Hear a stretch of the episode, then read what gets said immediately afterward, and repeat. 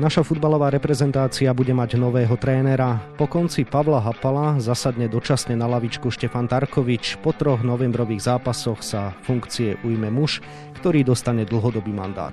Na súčasnú situáciu sa pozrieme v dnešnom podcaste Deníka Šport a športovej časti Aktualít Šport.sk.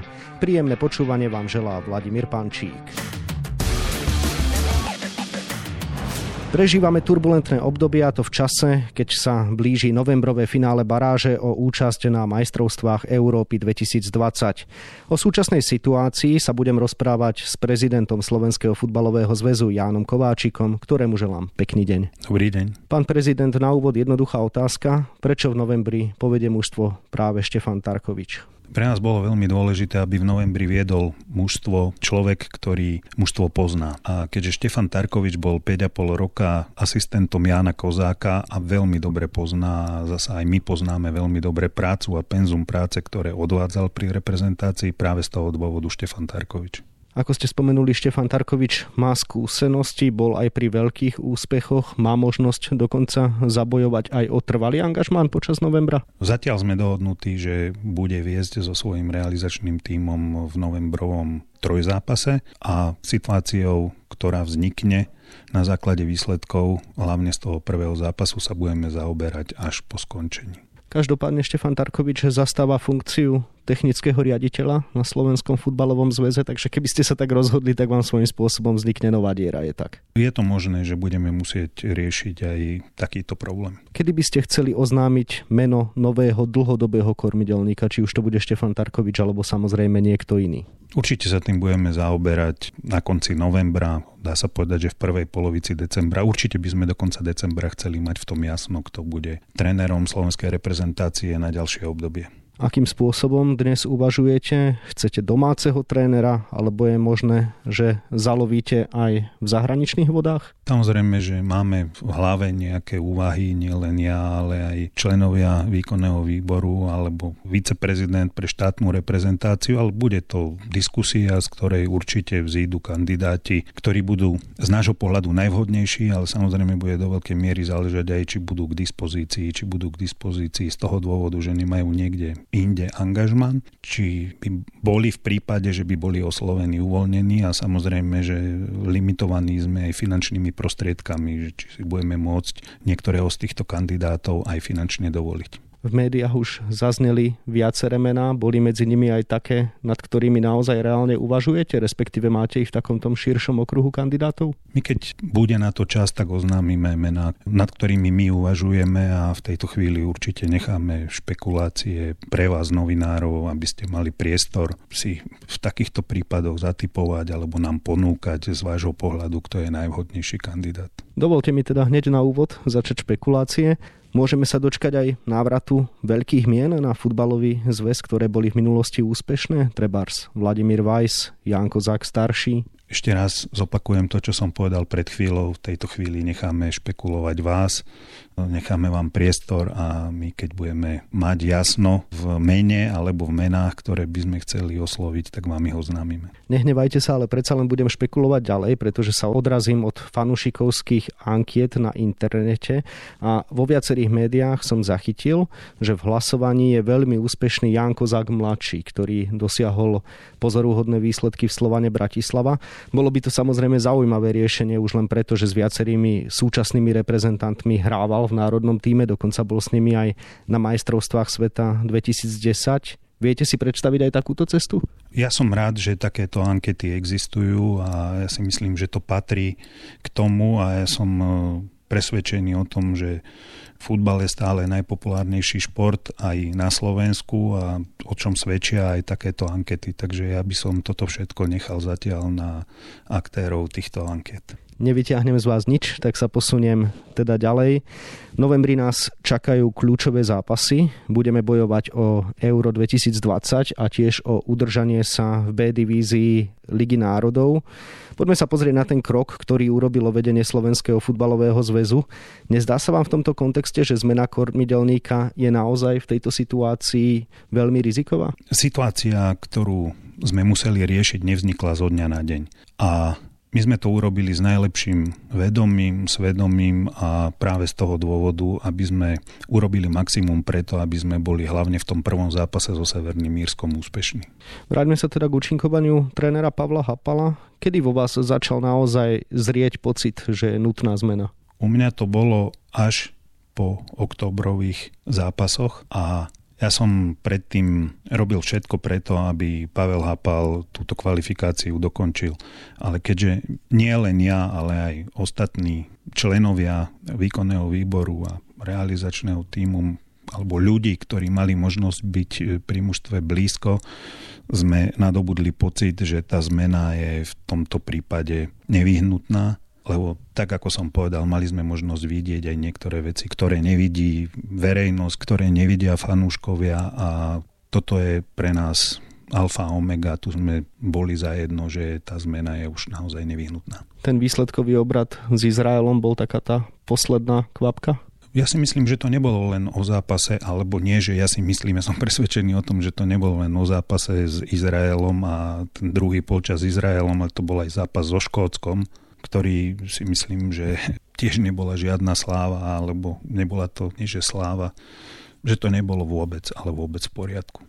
Je známe, že patríte medzi tých prezidentov, ktorí nesedia len v kancelárii, ale navštevujete oblastné futbalové zväzy, aj tie menšie zápasy, menšie štadióny, hoci teraz to samozrejme nie je možné. Dá sa povedať, že ste dostávali aj z toho futbalového prostredia také impulzy, že ste cítili, že ľudia si žiadajú zmenu na poste trénera národnej reprezentácie? Samozrejme, toto už bol jávo dlhodobejší. To viac menej začalo už po ukončení kvalifikácie, keď sme nepostúpili priamo že tie hlasy sa množili a samozrejme s týmto som sa stretával, ale ja som na to zvyknutý a nebolo to prvýkrát, kde som sa s týmto stretol, ale urobili sme všetko preto, aby Pavel Hapal dostal šancu, ale septembrové výsledky, herný prejav, oktobrové výsledky, herný prejav si myslím, že nebol vôbec v poriadku a to bol dôvod, prečo sme sa takto rozhodli. Mnohí ľudia vnímajú rozhodnutie o odvolaní trénera Pavla Hapala ako necitlivé. Jednak z toho dôvodu, ktorý sme spomenuli, mužstvo má stále šancu na účasť na šampionáte a tiež aj preto, že tréner je momentálne v izolácii, keďže mal pozitívny test na koronavírus. Nemyslíte si, že to bolo možno predsa len trošku zle načasované? Ja si myslím, že by sme to urobili bez ohľadu na to, že či by Pavel Hapal nebol v karanténe, v tej chvíli by sme to riešili osobne a takisto by to bolo necitlivé pre tých, pre ktorých to je necitlivé. Futbal je o výsledkoch, futbal je o veciach, ktoré fanúšikovia očakávajú. My, ktorí sme mu dali dôveru, očakávame a Pavel Hapal toto nenaplnil z toho dôvodu. Samozrejme, môžeme polemizovať, že či to bolo citlivé alebo nebolo to citlivé. My sme sa tak rozhodli a ja osobne si za tým stojím. Súdiť vás samozrejme budú v novembri na základe toho, aký to prinesie impuls, ale keď ste hovorili o výsledkoch, tak sa konkrétne na ne pozrime. Slovensko ťaha šnúru piatich zápasov bez víťazstva v riadnom hracom čase, pričom sme nehrali práve proti veľkým súperom. Je to z vášho pohľadu naozaj jedno z najčiernejších období našej reprezentácie? Možno nie je najčiernejšie, ale určite bude patriť e, medzi tie málo úspešné. Vy ste výkony v tých piatich zápasoch označili slovami hamba, katastrofa, oni v médiách zarezonovali. Tak čo najviac vás škrelo počas tých zápasov? Čo vo vás vyvolávalo ten negatívny pocit? To, čo nás v minulosti zdobilo, to ma najviac škrelo, že som to tam nevidel, že som nevidel srdce, že sme nebojovali, že hráči neboli ochotní bez ohľadu na to, či sa darí alebo nedarí. My sme nikdy neoplývali technickou dokonalosťou, my sme nikdy nehrali totálny futbal, ale my sme vždy aj s veľkými súpermi dokázali uhrať výsledok vtedy, keď tam bola bojovnosť, keď tam bolo srdce, keď boli hráči ochotní na trávniku nechať všetko. A toto som nevidel a o, o to viac ma to mrzí, že som to nevidel hlavne u hráčov, ktorí dostali príležitosť dostať sa do reprezentácie a tam to absentovalo ešte viac. Tréner Pavel Hapal určite priniesol aj pozitívne veci. Čo vás počas jeho éry najviac potešilo? Pavel Hapal priniesol množstvo pozitívnych vecí do reprezentácie. nastavil tam veľa procesov, ktoré boli dobré, ale tak ako som povedal, futbal je o výsledkoch. Bohužiaľ sme ich nemali, z toho dôvodu sme sa rozhodli pre takýto krok. Počas minulých reprezentačných zrázov bolo vidieť, že to medzi vami a trénerom Pavlom Hapalom ľudský klape. Tak ako prijal koniec? Bol to náročný telefonát pre obe strany? Pre mňa bol veľmi náročný ja si myslím, že aj pre Pavla to nebolo príjemné. Pre mňa to bol veľmi nepríjemný telefonát a tak, ako som už povedal, nerad riešim takéto veci po telefóne, ale v tomto prípade nebola iná možnosť. Ten telefonát nebol dlhý, lebo ja som mu ten stav oznámil a viac menej tam nebol priestor na diskusiu. Aké reakcie ste mali na vaše rozhodnutie z hráčskej kabíny a vôbec komunikujete vy občas aj treba s tými dôležitými hráčmi o takýchto podstatných chystaných zmenách? Nie, ja s hráčmi na túto tému nekomunikujem, nediskutujem takúto situáciu. Ja si myslím, že toto nie je na diskusiu s hráčmi a nerobil som to za celé obdobie. Čaká nás teda nová éra. Aké sú pre vás tie najbližšie ciele? Tak najbližší cieľ je zápas so Severným Mírskom. Od toho sa bude odvíjať nesmierne veľa. Takže toto je dnes meta, ktorá je najbližšia a ktorá je z môjho pohľadu aj jedna z najdôležitejších z tohto pohľadu vnímate ako pozitívne aspoň to, že si Slovensko zmeralo sily v predchádzajúcom asociačnom termíne s dvoma ostrovnými súpermi a že to mohla byť tak povedať už aj taká dobrá príprava smerom k tomu kľúčovému novembrovému duelu? To všetko ukáže až zápas so Severným Mírskom, že či to bolo na niečo dobré alebo nie. Severné Írsko tiež neprežíva ideálne obdobie, takisto je už na odstrel z B divízie Ligy národov. Veríte, že sa našej reprezentácii podarí prejsť cez tohto súpera? Ste človek, ktorý býva optimisticky naladený pred takýmito vrcholmi? Ja samozrejme verím, že to dokážeme a bolo by veľmi zlé, keby som ja pochyboval a aj z toho dôvodu sme urobili kroky, ktoré sme urobili a ja verím tomu, že pre dobro veci poslednom období nás trápili aj zranenia a absencie pre pozitívne testy na koronavírus. Už len aby bol teda budúci zraz aj s Dúbravkom, Škriňárom a Lobotkom, alebo toto sú tie veci, ktoré sa snažíte myšlienkovo úplne potlačať. Zraz bude s hráčmi, ktorí budú môcť prísť, ktorí budú zdraví, ktorí budú hrať vo svojich kluboch a bude to na tréneroch, koho nominujú, ale verím tomu, že nech už sú to hráči ktorýkoľvek, takže dokážeme urobiť z toho taký orchester, ktorý bude po dlhej dobe ladiť. Skúsme sa presunúť na záver roka. Počas Silvestra sa zvykne aj bilancovať. Je 31. december. S čím ste spokojní? Čo sa podarilo? Čo naopak možno by ste chceli ešte vylepšiť do ďalšieho roka? Ja si bilanciu nechám až na záver decembra, lebo vtedy končí rok a dovtedy sa toho ešte môže veľmi veľa udiať. Toľko prezident Slovenského futbalového zväzu Jan Kováčik, ktorému ďakujem za rozhovor a želám ešte pekný deň. A ja želám pekný deň.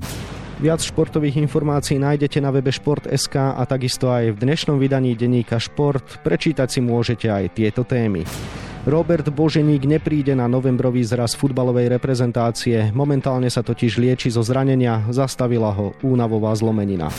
Bývalý kapitán národného týmu Martin Škrtel nielenže zvažuje návrat do reprezentácie, ale stojí tiež na Prahu výzvy v podobe účasti v skupinovej fáze Ligy majstrov. No a zápasy Ligy majstrov čakajú aj jeden slovenský klub na najvyššej scéne, zabojujú hádzanári Tatra na Prešov. Na 24 stranách si toho samozrejme môžete prečítať oveľa viac. Scenár dnešného podcastu sme naplnili a zostáva nám sa už iba rozlúčiť a zaželať vám pekný deň. Od mikrofónu pozdravuje poslucháčov Vladimír Pančík.